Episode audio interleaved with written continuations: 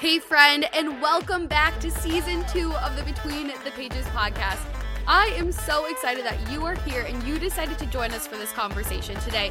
It is in all goodness as we continue to navigate life in between the valleys and the mountaintops.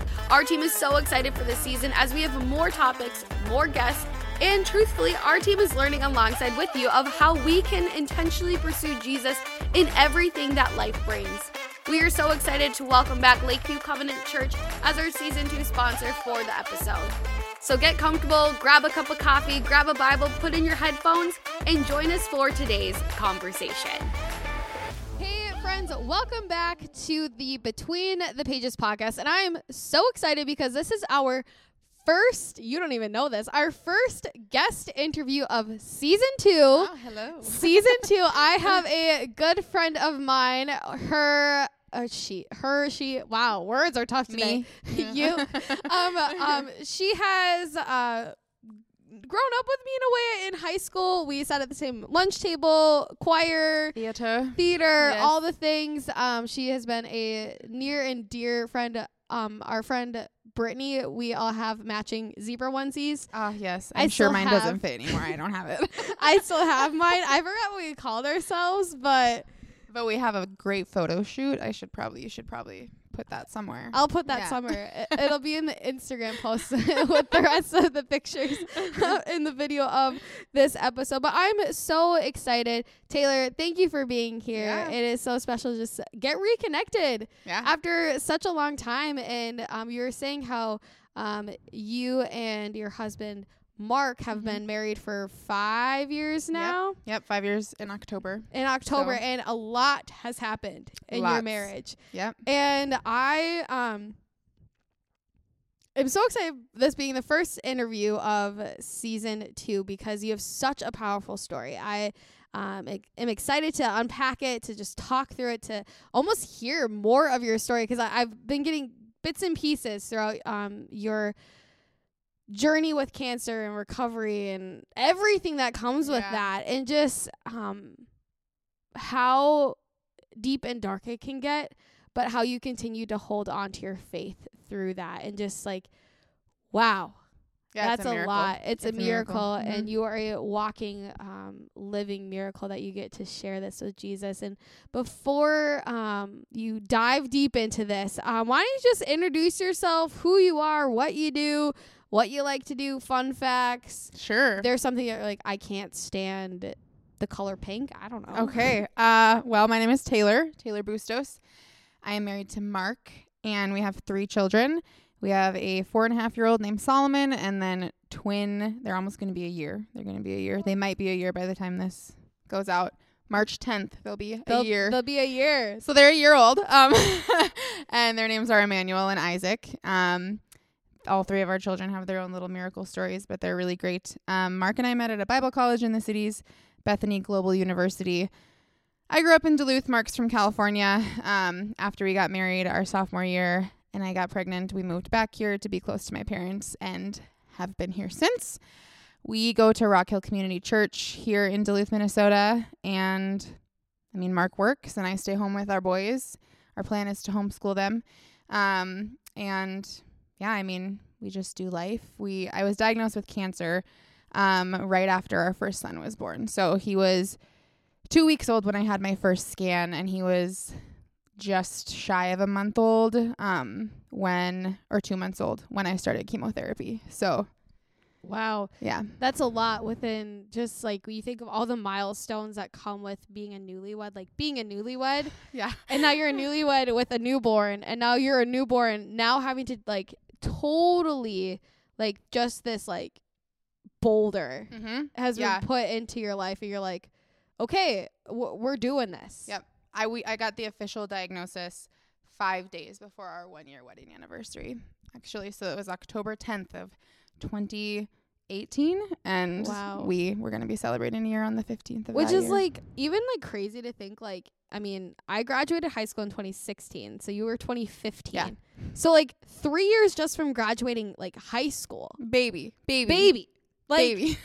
I was a baby with a baby and had cancer. and in a baby marriage yes, still like yeah, yeah. like just like trying to navigate being a wife Mhm. and now a mother and now a wife and a mother just like having to hold fast and firm to your faith as you're walking through Mhm. cancer and recovery and chemotherapy like i can't even imagine like i was there with m- my aunt had melanoma cancer and um just like seeing her walk through that and then i was just like i was like taylor i don't i don't know how you you you did it and uh, so i just i want to start with because i think there's a lot to unpack and so um we'll take we'll take it baby steps Yes. baby Yeah. steps so you have Solomon. Yep. Two weeks later, you do your first scan, and then was it two month two months after that you started chemotherapy. Mhm. So let's let's take it for that of um, from the time that you had Solomon to your first um, kind of round of chemo.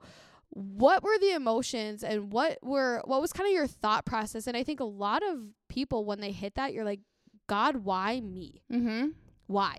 Yeah, yeah, absolutely. Um, I remember specifically getting the phone call after my first scan. Um, before I even did a biopsy, um, I was holding Solomon in our little tiny apartment, um, and they told me we found some more tumors like in your chest, and we think you probably have Hodgkin's lymphoma. Um, we need to do some biopsies.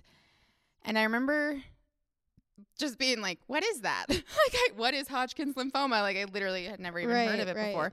Um, and then they said cancer, and I was like, "What in the actual world?" Like, I am. I think I was 21. I had just turned 21. Like you're of legal drinking age Yeah, at I that know. point. It's like what? I know. And I was like, I'm 21 years old, like barely just had a baby, getting married. Like, what is happening to me? Like, I ju- like this. This is crazy. This is the stuff that you see online or like in movies. This Right, isn't. This right. isn't. This doesn't happen to me. You know. Yeah. Um. So shock, I think, was a lot of the beginning. A lot of shock. Um. A lot of like. We had also just moved to Duluth, like not long before then, and so we were like kind of invested in our church community, but actually planning on moving to California. We didn't actually plan on staying.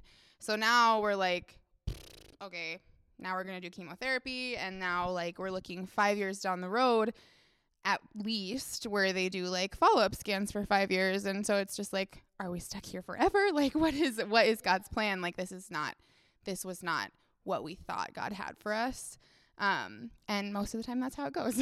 Right. He's like he he uses he uses different things in our life, I think, to show us more of who he is. And what's crazy is, um, you know, in the batch work of doing podcast episodes, how like when you do batch work, it's like there's a very similar theme.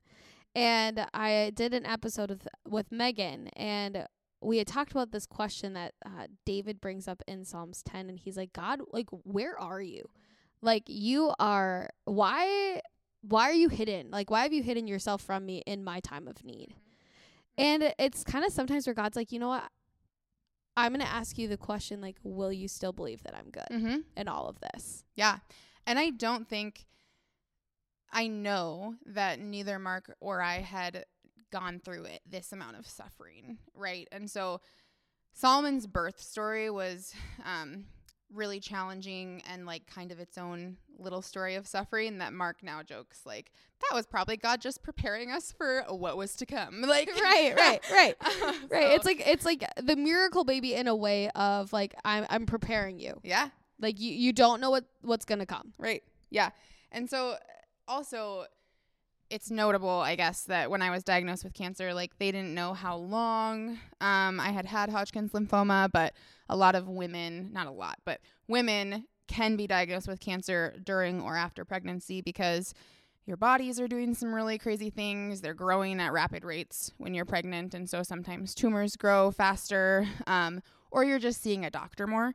And so you're more in tune with your body, like, oh, there's this weird lump. Is the baby okay? Sort of thing. And so they literally told me, you could have had this since high school. And like it could have just like been slowly, slowly growing. And now we're here. So really, um, really crazy. We decided to not use birth control when we got married against some people in our lives' advice um, and got pregnant right away and actually had to leave our school and didn't get to finish and go on our internship overseas. But had we not gotten pregnant, I probably wouldn't have known that I had cancer and it would have been further along in more parts of my body by the time like we actually got back stateside and Definitely. And So- it's like I think too thinking like how the in the place and space that you were at at that time like you had your family around you too. Like you were able to have Solomon and like rejoice in having a newborn. But you were also like yes, you had cancer, but you you were in like your fighting health too. Mhm. Like you you're you're young where you can you can fight. yeah yeah And like you're like I'm I'm doing this Mhm. because I'm gonna I'm doing it for my family now. Yeah, yeah. And my family, like not just Mark and Solomon, but my parents. Like we came to Duluth to be by my parents, and my parents are amazing. Um, and literally, my dad would come and take me to chemotherapy. Mark would be at work, and my mom would be watching Solomon. And like that's how those days went. Like it was just everybody was on board. Everybody was picking up slack. Everybody was doing what needed to be done to get us through. Um, and it was really, really remarkable. That's so cool. So, first start of chemo. Take us through kind of like uh, you don't have to tell us how chemo works. Like that's that's, that's Yeah. fine. But like take us kind of through like your your thought process. Like I think th- there's a lot of like nerves of like okay, you're 21 years old. You're like how does this work? Mm-hmm. Like Yeah. what am I about to experience right now? Yeah, I think that unfairness that you were talking about before um, really came started to come out more when I was actually at the infusion center um, for chemotherapy every two weeks because I remember walking in, and this was before COVID when everybody was in the same room and nobody was wearing masks and all of that stuff. But I remember walking in, um, and everybody around me was old, and I remember explicitly thinking, "Th- I don't belong here. Like, this is not my place. These are not my people. What am I doing here? And there I was. And I had to be there, you know? And like, I had to say yes to this horrible thing that you wouldn't wish on anybody. Um, and yeah, I was, it was really, it was like kind of shocking, I guess, to the system, like I said before, but even just continuously every week, like, what in the world? Why am I Yeah. here? This is dumb. like, Yeah. I'm supposed to be at home enjoying my newborn. Right? Like any new, new mom should be doing. Mm-hmm. Yeah, exactly.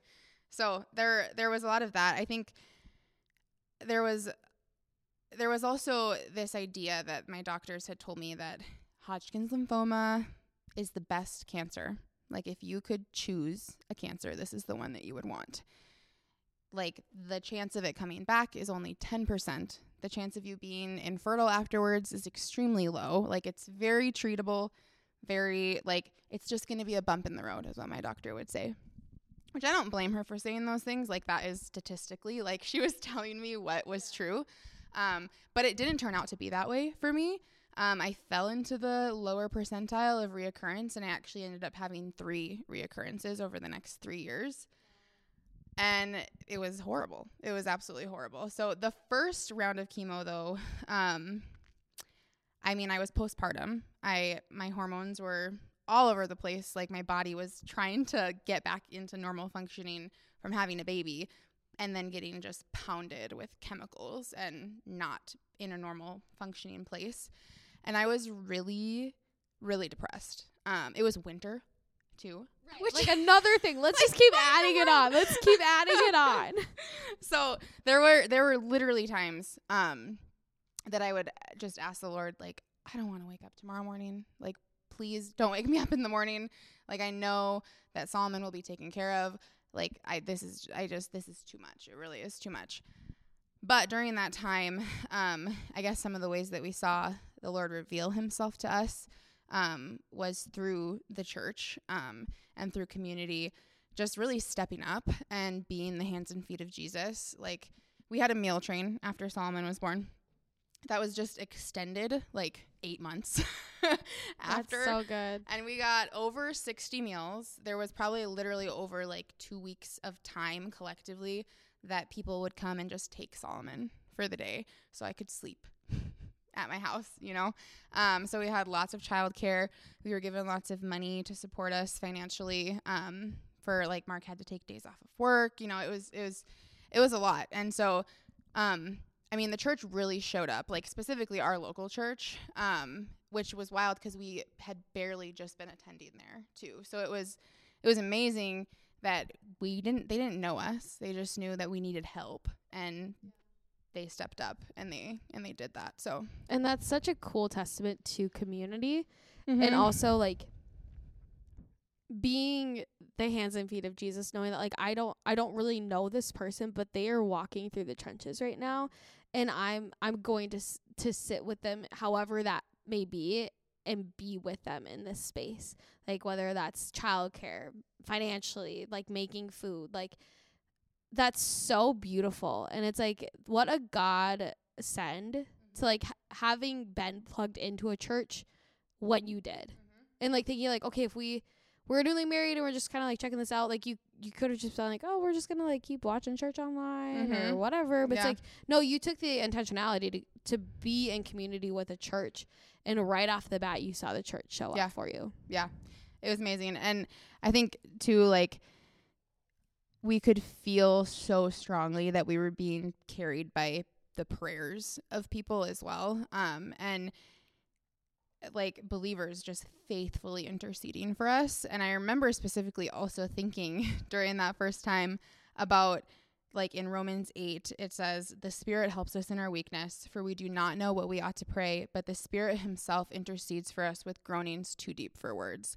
So not only were people like flawed human beings who don't know what to pray, like praying for us and asking that the Lord would heal me and asking that the Lord would just be there and show up and that we would feel him, but the Holy Spirit himself who knows exactly what we need and who knows the sovereign will of God was also interceding for us with groanings too deep for words. Like it, it's it's really crazy. you can't you can't even mm-hmm. fathom that because like you get to have this of faith and a belief that you have the god of the universe fighting for you Yeah, and it might not look how you think it should look.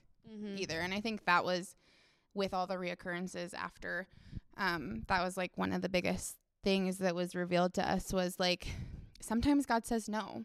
Like okay, Lord Jesus heal Taylor. There were lots of people praying that and like I'm thankful for that, but the answer was no. Right? Like the answer was no, not right now. yeah And that is really hard to swallow, but it was good. You know, like it was good. And it wasn't good because it felt good. It wasn't good because it was easy, but it was good because God is good. And that is it, period. you know? it's so true because i think i think sometimes you think what's when you have this like desire like your desire to be healed and this desire to i mean even just for boldly seeking in general like having that desire in high school to do something like this and god was like door closed Yeah. like he's like i'm not saying no but i'm saying not yet because you don't have the tools or i'm not done with your story quite yet Yeah. Yeah. like there there's more to come and you're going to see so much more of my attributes and my characteristics Mm. in your story. Yeah. And then the next time you knock, Maybe. maybe. maybe. I was gonna say yes. I was like, okay, wait, in this situation, like we we haven't even gotten to the first story yet. Like no. we haven't gotten to the first story yet. So you as you kind of touched on, so you um had to go through this three times? Yeah. So I For two more times I after was, the first yeah, I was one. diagnosed with cancer, did six, seven months of chemotherapy, um, and then got a scan about a year after my first diagnosis. Okay. And the cancer was back. Um, and with Hodgkin's lymphoma, they have, I mean, with every cancer, they have protocol like, this is what we do if it comes back and whatever. So the next step was um, a stem cell transplant, which they only do at Mayo Okay. Clinic. So um, with the stem cell transplant, we were then told, okay, and I'm 22 at this point. Okay, 22 years old. We have a one year old, right? And I'm told you need to have a stem cell transplant. The likelihood that you're going to go into menopause and never be able to have children again is extremely high. and you're like, okay, you're 22, and I'm sure like when you first had Solomon, like you're like, oh, this is it, and it's like in a way, you're like Solomon's a miracle baby Yeah. because we at least have a biological child. But it's like just like that feeling of like I'm 22 and I'll never be able to have kids again. Right. What? Yeah. And we wanted at that point and still do want a, a big family. And it was, I remember like very clearly God asking me, like, like we always said during premarital counseling, we want as many children as the Lord would allow. That was the phrase that we would use as many Okay. children as the Lord would allow. And at this time, when we were told, you're probably never going to be able to have kids again, God was like, what if Solomon is all that I allowed? Like, did you mean that when you said that? Did you mean really that you wanted as many as I would allow? Is Solomon good enough? Is he enough? And if he is, if he wasn't, would I be enough? I just got the chills. I just got the chills. Oh my goodness. Because it's so true. Like when you when you say that, it's like yeah, you have these expectations, but the I'm I'm designing your story and are you going to believe in the story that I'm writing for you? Yeah. And if not, Oh, if nothing, wow. if none of this, am I enough? Is Jesus enough for you? And the answer at the time was no. Like it Mhm. was it was clearly revealed like no. that is not what I want. I want lots of kids. This is not fair. This is miserable. I'm 22. This you know like this is not how it's supposed to be. I was perfectly healthy before all this, whatever, yada yada. So I go on and I do my stem cell transplant and um the chemotherapy that I received was even more intense than any of what I had received before. And before my stem cell transplant, they did a scan to make sure that I was cancer free. Um, and then afterward, did another scan, and there was still residual cancer. And so then that was the third time that they were like, mm, "You still have cancer." like, Like, what is okay. happening? Things come in threes. Yes, Things come in threes. So. so, um, and so then I came back to Duluth. So my parents actually moved to Rochester with Okay, us yep. for the three months that we were over there, and that was actually right when COVID hit as well. So a lot of the protocol changed at Mayo Clinic at that time because nobody knew what was going on. Um, so that was so lonely and so miserable. Um, my my um, procedure went from be like supposed to have been an outpatient procedure to me being in the hospital. No guests were allowed, no visitors. Um, there's these pictures that we have of like literally me looking out the window, and Mark and my parents and Solomon would go draw chalk things on the sidewalk below, like hearts with our initials and things. Cute. And they would call me, We're at the window, and they couldn't see me, but I would go to the window, and Solomon would be waving at nothing because he has no idea what is going on. He was like one and a half. to any of these windows. but it was really it was it was really um really lonely um when i had my reoccurrence that november before my transplant i actually wasn't going to do it i wasn't going to do chemotherapy um i like for a whole like at the appointment when they told me you have cancer again and this is what we need to do i told my doctor i need time to think about it because right now my answer is no. Um it was too miserable. It was too much. Like i don't want to do that again. Um and then through like prayer and um i don't know just talking to people i decided that i would um move forward with what the doctors were recommending and um i forgot what i was gonna saying no, then after praying, yeah saying yes, and kind of like moving forward into that. Like, you know, you having like this idea of like, I'm gonna say no, like, what kind of like made you be like, yes? Like, I'm gonna move forward with this despite how miserable it is. Well, it actually it was specifically a um, post that I had seen Caleb Sorvik posted Okay. a post about when his father Jeff had passed away. Um, and it was I, I read it and it really moved me. And it was at the end of it was talking about just how he had a dad Jeff, who I don't know if you ever met him, but he was phenomenal. He was amazing. Awesome. um, who was faithful and who loved him and who tried. And like, how much worse would have Jeff's death been if he didn't try? Like, that was one of the things that he said. And I was like, oh my gosh, like, I'm not even willing to try right now. Like, how much worse would it be for Solomon in 10 years? Like, say I die this year because of these chemotherapies and these things that I have to do. Like, how much worse would it be if he knows I didn't even try? And so then I decided to do it. But at that time, I told my doctor, I'll do it, but only if you put me on an antidepressant because I literally wanted to die all the time last time. And I'm not doing that again. Like, Yeah. I was like, I can't do that again. You're like, I have, I have a one year old Yeah. right now. Yep. Running around. hmm like that's that's a lot too because it's like not only do you have to are you fighting all of the like worldly medical physical like fight that you're going on but it's like you're like i also need to be there for a, a child Yeah. who can't take care of themselves right now Yeah. Yeah. And my husband and the crazy one of the craziest things was like we'd only we've been married for less than a year. Like you said, we had a baby marriage and like the Lord revealed himself in in my husband to me too because I mean the Bible talks about marriage being like this image of like the mystery of Christ in the church and my husband pretty immediately had to step up and step into that imagery in huge ways quickly. And he did it really well. Like he he carried like our family and he laid down his life and he sacrificed and he sacrificed and he sacrificed and he served because i literally couldn't. That's incredible. Yeah. That's incredible. And so as you're kind of walking through all of these treatments and transplants and loneliness, like that's a deep valley to walk through. And I think sometimes um you know, you think you're like you can be strong, you can do this. Like you hear this all the time and you're like um no, I'm I'm at my worst right now. And I guess kind of uh, like in full like transparency and honesty of kind of our goal on the podcast is knowing like you know how do we have a bold faith in our valleys and how do we have a bold faith on the mountaintops and in between it's like you hit everything mm-hmm. like in the span of three years like Yeah. you're like woohoo i'm married and i have a kid that's awesome like god has brought incredible people and like uh, this my husband into my life and now we have a kid and like that was a design time because now it's like we're walking through cancer it's like okay now i've done the treatment we're just like we're chilling we're chilling in this in between and it's like bam rock bottom again Yep.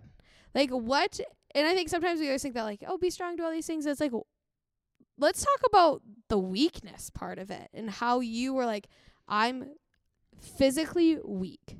Yep.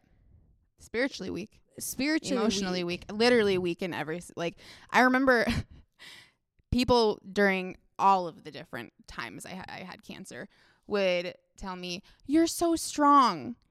And i wanted to punch them in the face not because they were saying anything wrong like they were trying to be encouraging but i remember being like are you even listening to me like i would post on my CaringBridge um, and i would post updates and at the end i would always be like all we want is for you to know that like the Lord is carrying us through this. Like we were very explicitly like talking about Jesus the entire time.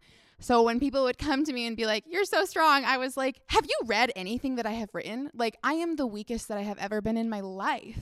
Like it is not me that is strong right now."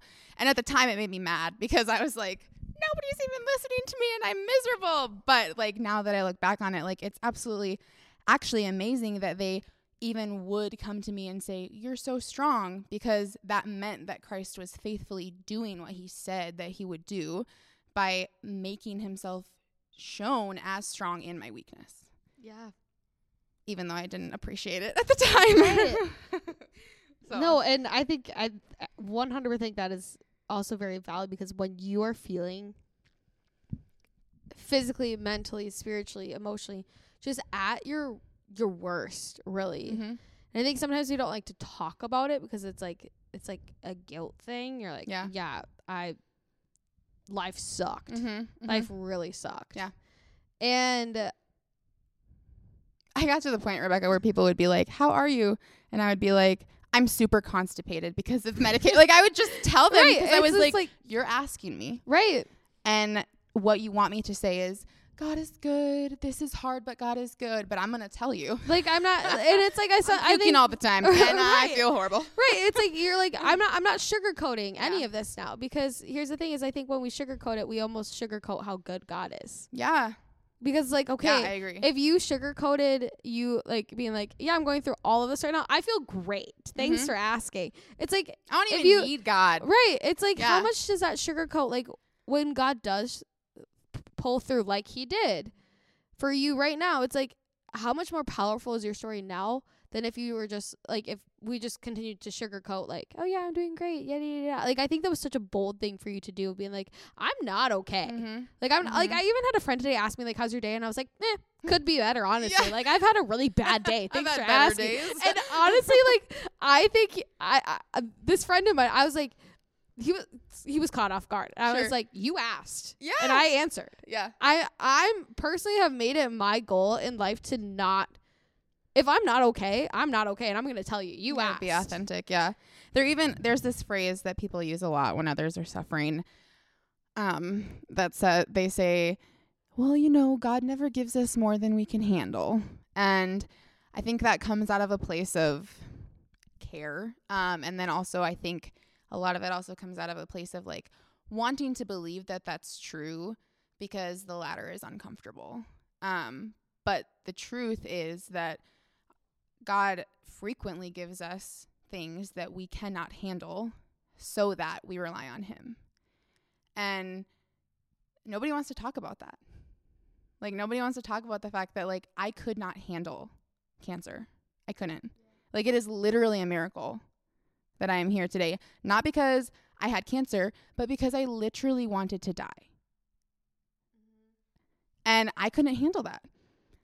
But the Lord carried me through his people and through his word and through lots of different things during that time. But God does give us more than we can handle so that we know that we need him.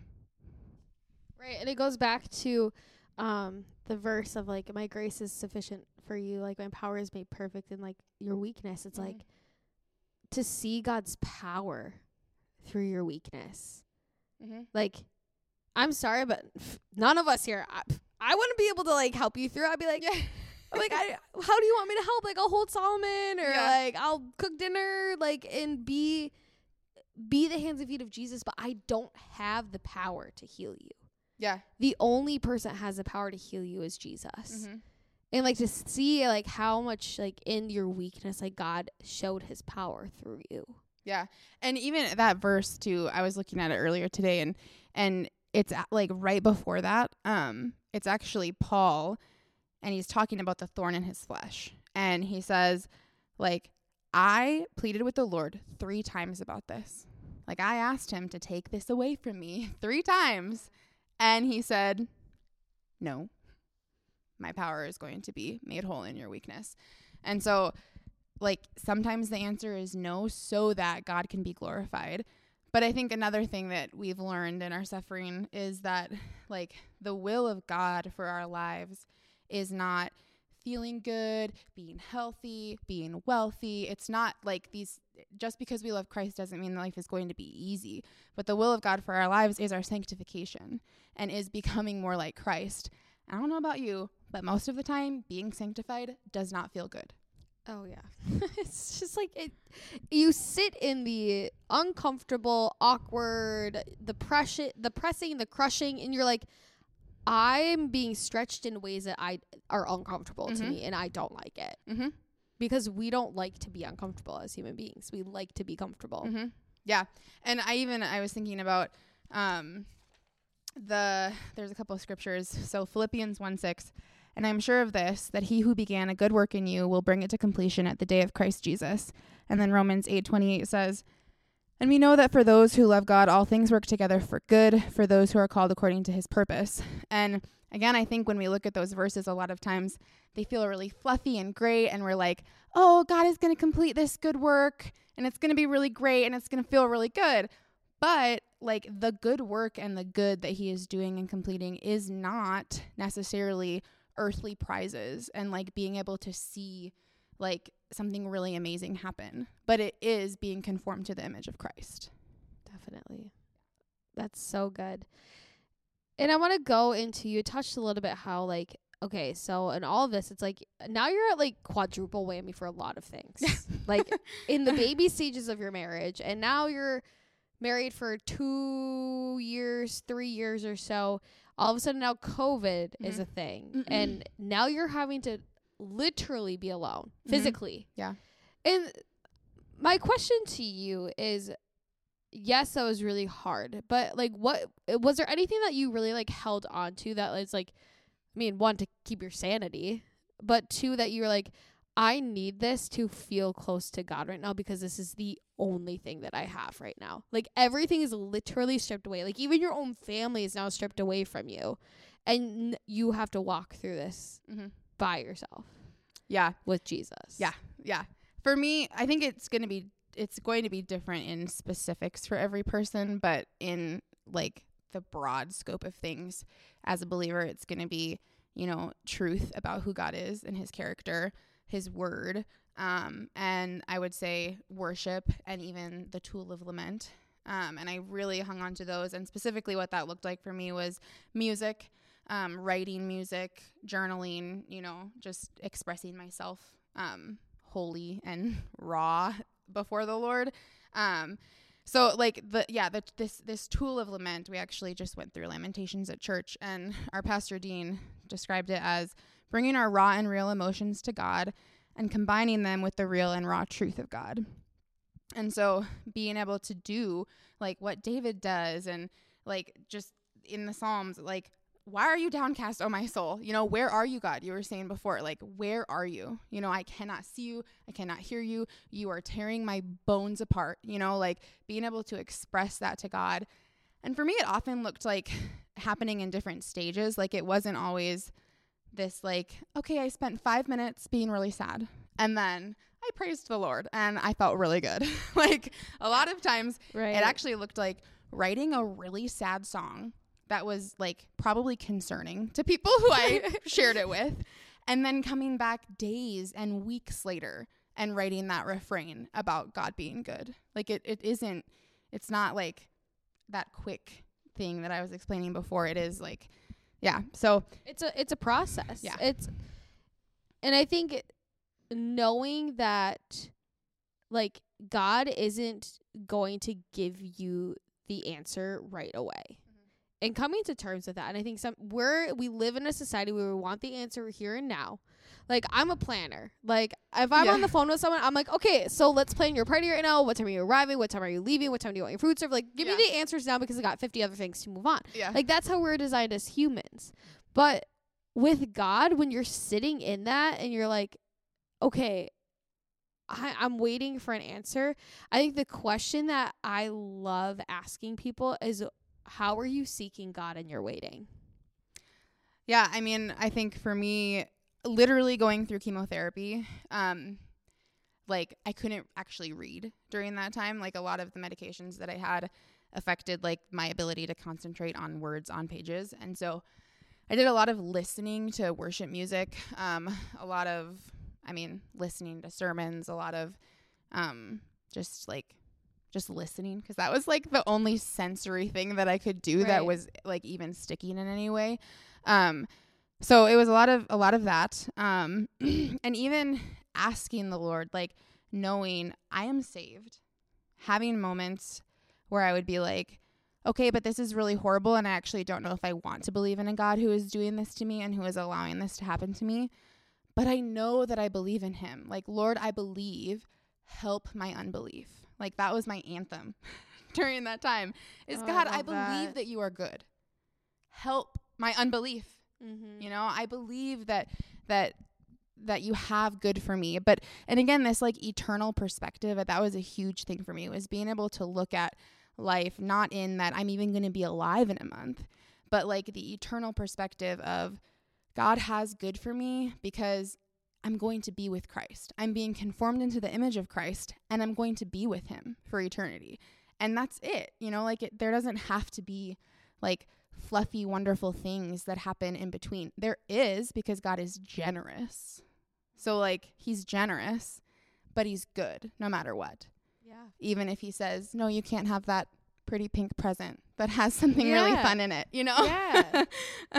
so, yeah. And I think, too, ultimately, it wasn't anything that I did that held me fast to my faith. So, I could have like tried to read the scripture more. I could have I could have done like A through Z of things. But my salvation and like my relationship with Christ was not from myself. It is not from myself. It's not from my works and it's not from my ability to remain faithful to him, but it's from his ability to remain faithful to me.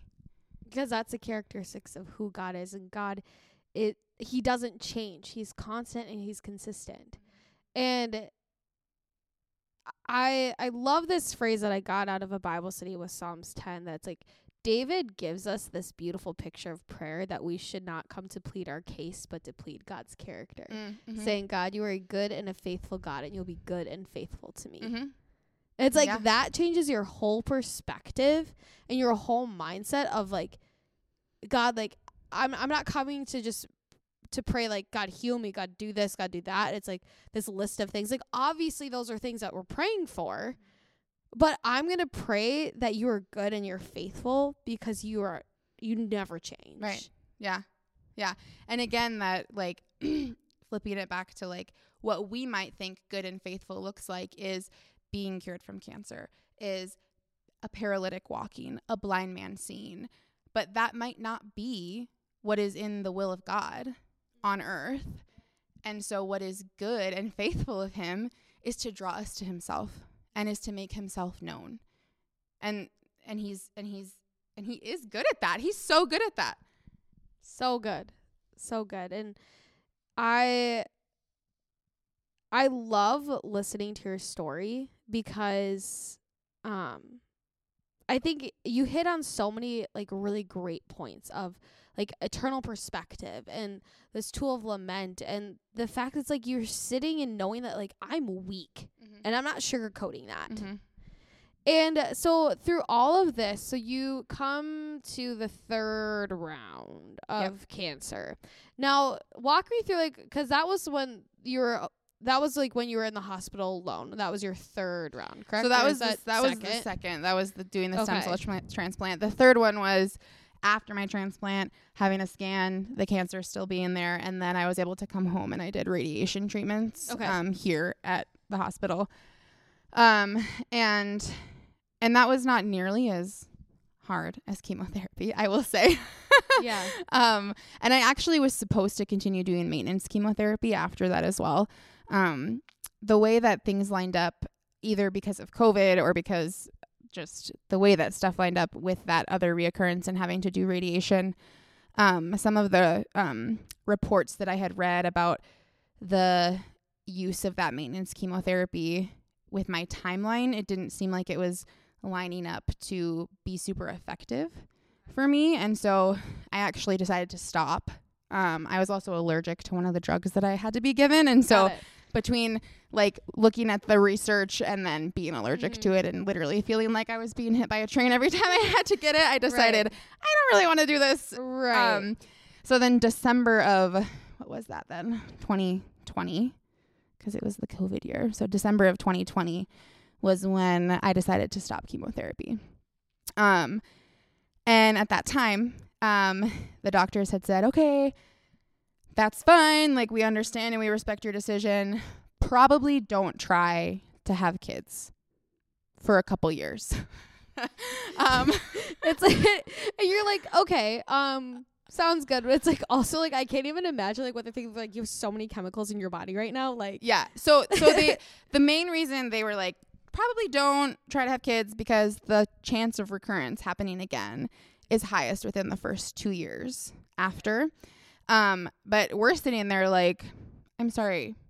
You told us we would never be able to have more kids. Okay. Like so you're telling us not to try, but you also they told us the doctors like we did some we did an egg retrieval Okay. um before the stem cell transplant um because we were like I don't we don't even know what we believe about IVF but like we don't want to like regret not having eggs at least so it was just the ovums um not not embryos but so we had those and we had asked them okay so when we're done with chemo like will we try for like 6 months and then come in and see you know get a test for my hormones and see like what's going on and stuff and the doctor said you can try but it is not going to happen. And we believed them. Like we believed.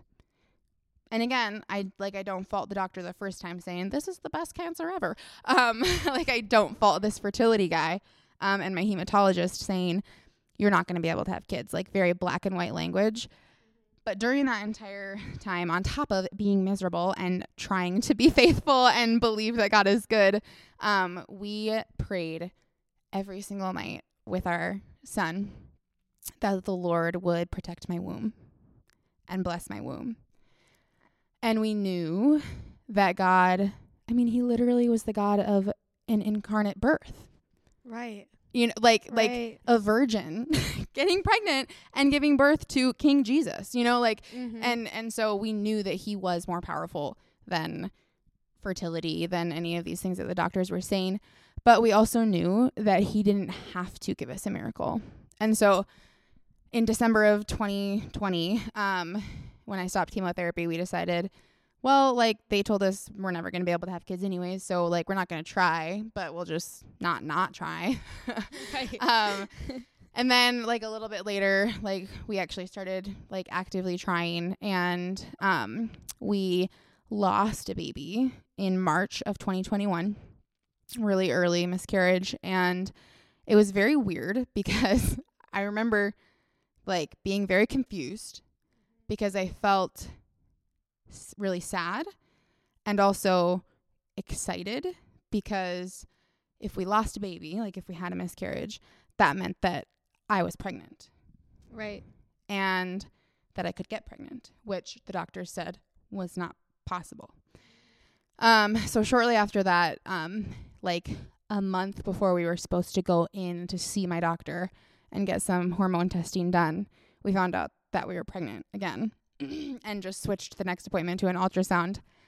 And I told Mark, I literally said, wouldn't it be hilarious if it was twins? Oh my goodness. And he was like, oh, it'd be pretty funny. I was like, I feel like God would just be showing off.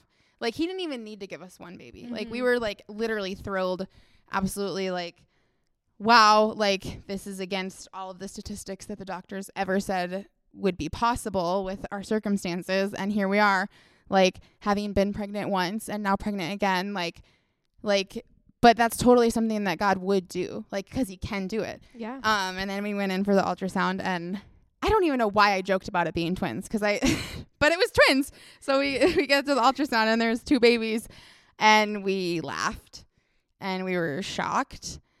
Oh, I bet. And it's like funny because it's like God was like not to like laughing at you, but Yeah. laughing with you of like, haha, you didn't think I would do it. And Yeah. I did it. Like, yeah, and I, I think God works in mysterious ways that way, where it's like you joke about something, God's like, no, I'm I'm serious. it's like also it's like, wouldn't this be funny? And God's like, oh yeah, wouldn't it be? Yeah. I'll make it happen. Yeah. because I can do it. yeah, seriously. And it's like, and I think for us, like, we like have got gotten to see like reoccurrence and rediagnosis like three times and the suffering that comes with that along with like the twins specifically being this like literal miracle um that the doctors said was never going to happen and you know like no intervention got pregnant with twins like like just absolutely crazy. But i will say like i guess what i want to drive home is like even if that didn't happen like even if i was infertile and in menopause and literally not having a cycle not able to have more kids like god is still good. And like what he chooses to give and to take away does not change his goodness. So yeah that would be because it's easy it's easy to be like oh yeah look at me like we suffered and then god gave us a miracle and that's so great. But that doesn't always happen for people It's it's true because it it doesn't always happen for people. Like I mean, I think like your story is so cool and like you get to see this and I I think back to my own family too. Like my aunt suffering with cancer and Mhm. like having had melanoma cancer and she changed her entire lifestyle to get rid of it and was cancer free for years. And it was the near the end of 2021, like September, when she was re-diagnosed with stage four melanoma. Wow. It's like the most aggressive melanoma cancer you could ever have. Yeah.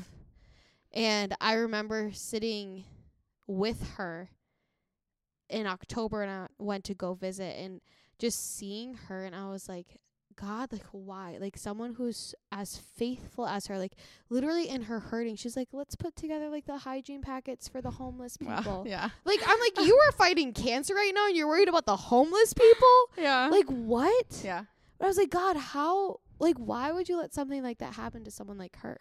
Yeah. And like our family prayed and prayed and prayed for healing. Like we we saw like like good days and we're like, okay, Yeah. like this is positive, this is great, like this is awesome. And at the end of it though, like she didn't make it. Right. She got to be with Jesus. She gets to be with her dad again, Yeah. with my grandpa. And I'm like, nah, I'm jealous. You're with Yeah. Poppy and you're with Jesus. Like, come on. I'm like, Yeah. now you're up there. Like, all right. Like, not, like, not to say, but like, I cannot wait to see you all again Yeah. because I get to have, we get to have hope in that eternal Yeah. perspective. Like, yeah. beyond suffering like what you said like if if you were there tomorrow like you knew that solomon was going to be taken care of you knew that mark was still going to be there to take care of him like Yeah. but there there's more beyond just this world Yeah. that eternal perspective and you know my family was praying for that and like you know we pray was like god you're a good and a faithful god you'll be good and faithful to us and it's like more so like knowing that god you know what's best in this situation and what's funny is after my aunt had passed like i would say our my mom's side of the family is very very close but we got even closer where my aunt's so my uncle so her husband started to become even more active in the church than what he was already in Yeah. and even more active in like talking with my mom and Yeah. talking with my grandma it's like it's like almost like with her passing brought him closer to Yeah. Jesus which is like And It's who knows who he is going to talk to and who he is going to share the gospel with because of what he has been through. Like people people may be saved. Mm-hmm. Yeah. And it's like it's you get you get both sides like okay you're like this a living walking example of like yeah we went through suffering and like I had to fully rely on the Mhm. power of Jesus to get me through this Yeah. because on my own strength I would not be here. Yeah. And the fact is like you know you got to see God's humor Yeah. like with the twins. I mean like of course God, of course Yeah. which is so so great and you get the other side of like you know what sometimes sometimes it isn't healing Yeah. but it's bringing people closer to Jesus because they saw the faithfulness in this person's life Yeah. until their last breath. Yeah, amen. Yeah. Yeah, and I think too one of the uh you were asking one like other ways that like we were carried through and I was thinking about um in Luke 5 when the man is lowered through the roof um by his friends as Jesus is teaching and Jesus said he he he sees the man's friends and he and he sees their faith and he says their faith has made you well. Which is so cool because I think a lot of the times in the Bible Jesus will say your faith has healed you Mhm. multiple times. Mhm. like it with Bartimaeus in Mark, like him calling out, being like reaching out and be like Jesus, Yeah. Jesus, like son of David, like I Mhm. want to see. He's like your bold faith is what healed you. Mhm. The bleeding woman. The bleeding it- woman, like, and that's just so a many small examples. touch, like, yeah. and that's I love that Yeah. because it's like the faith of the friends is what healed. Yeah. And so liter- and literally what was healing a lot of the time during our suffering was surrounding uh, ourselves with people who had more strength to be able to be reading the scriptures and to be able to reminding us of truth and all of those different things cuz cuz literally like I said I couldn't even read. So surrounding myself with people who could grieve with me, who could pray with me and who could remind me of truth to pull me from my despair because I didn't even have the strength or the faith to do that myself. And so my friend's faith and my friend's strength from God in their faith also pulled me out of hopelessness a lot of the time. And that's beautiful. And it is again the church, right? Yeah. so yes, yeah. absolutely. And so got pregnant with the twins. Mm-hmm. Never thought this would happen, and they're now almost one. Yep. Like They're so by the time this airs, they're one, which Yeah. is like wild. But it's like okay, so take me through this last like kind of like year, yeah. yearish or so, year and nine months. Yeah, I mean, um, being pregnant, I couldn't really get scans, um, which my doctors weren't too happy about, but we were But you're happy about it, so I don't care. um, but so as right after um, we had the twins, uh, I I got a scan, another scan, and I was very nervous. Every time I have a scan, I get really nervous because there have been three times that when I have a scan, the news is not good. Um, and so, and I just, I, I know that if I had a reoccurrence, I know what the plan would be. Like, I know I would need to do another stem cell transplant, um, that is with somebody else's stem cells. And so it would take longer and it would be more dangerous and it would be in Rochester and all these different things. And it's so funny because I feel like an Israelite all the time. So the Israelites see miracles and see God's faithfulness in the wilderness over and over and over and over again. And yet they're like, this is horrible and you're not taking care of us and like we hate this bread. and and like where are you? And and so it's it's I get frustrated with myself and have gotten frustrated with myself over the years like p- post cancer because like I have this testimony of God's faithfulness to pull from and yet I still find myself worrying about this bill, worrying about like being anxious because uh like my son slammed his finger in the door and now I have to go find somebody to watch my other kids and you know like like I still fall into like normal mundane sin like during the day and during my normal life because I'm forgetful. But God is faithful and he's patient and he's kind and he consistently and gently and sometimes harshly reminds me of his goodness and reminds me to look back on his goodness and not look back like the Israelites did on on Egypt where they were enslaved. You know, like Right. so but I do feel like an Israelite a lot of the time, a mm-hmm. forgetful, ungrateful. right but it, it makes it makes you appreciate those those small moments in between like these different chapters of life yeah. of like okay like and i don't know if sometimes you just sit at the dinner table and you're like i'm here Oh, i have three beautiful boys and an amazing husband i'm sure you do yeah, that all the time yeah, but it's yes. like i can't even like imagine like what you had to walk through yeah. but then to get to the point like where you you sit and you're like wow god Yeah. wow I have not lost. I mean, the twins are a year old, so it's been a year. Um, and when I there's usually like a moment a day still that I look at them and I'm like, "What? this is crazy." And I don't want to lose that. I really don't.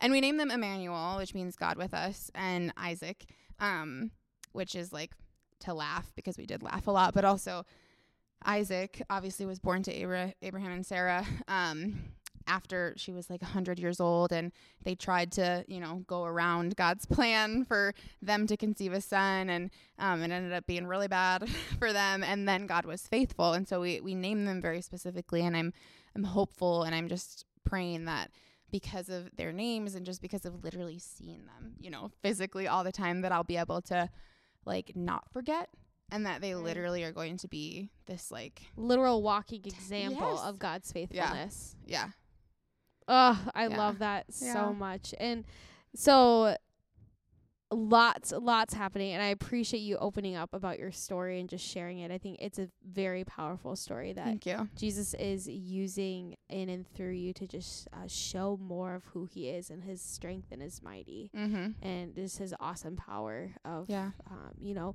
but also this reminder of like, you know, I, I'm if I don't give you everything, am I still good enough mm-hmm for you? And that continual reminder and that reminder of like leaning into the characteristics of God. And I I have a couple last minute questions before you we wrap up here. And my first question be like for you personally, we, we talked a lot a lot about this, but just kind of brief overview of like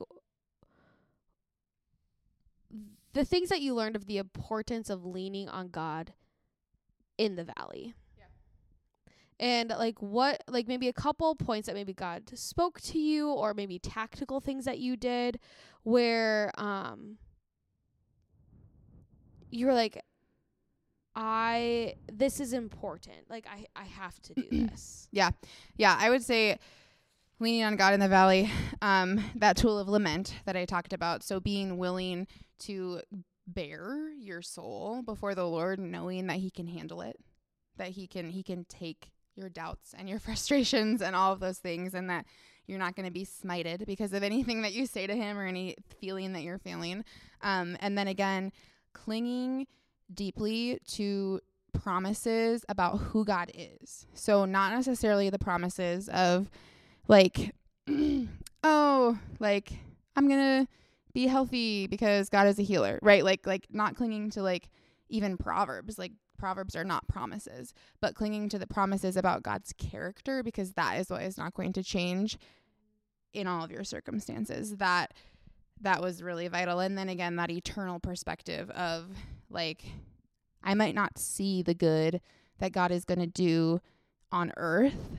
here, but I know that the good is my sanctification and becoming more like Christ and being able to be with him and just remembering that things don't always look how we think that they should, but that God is sovereign above all things.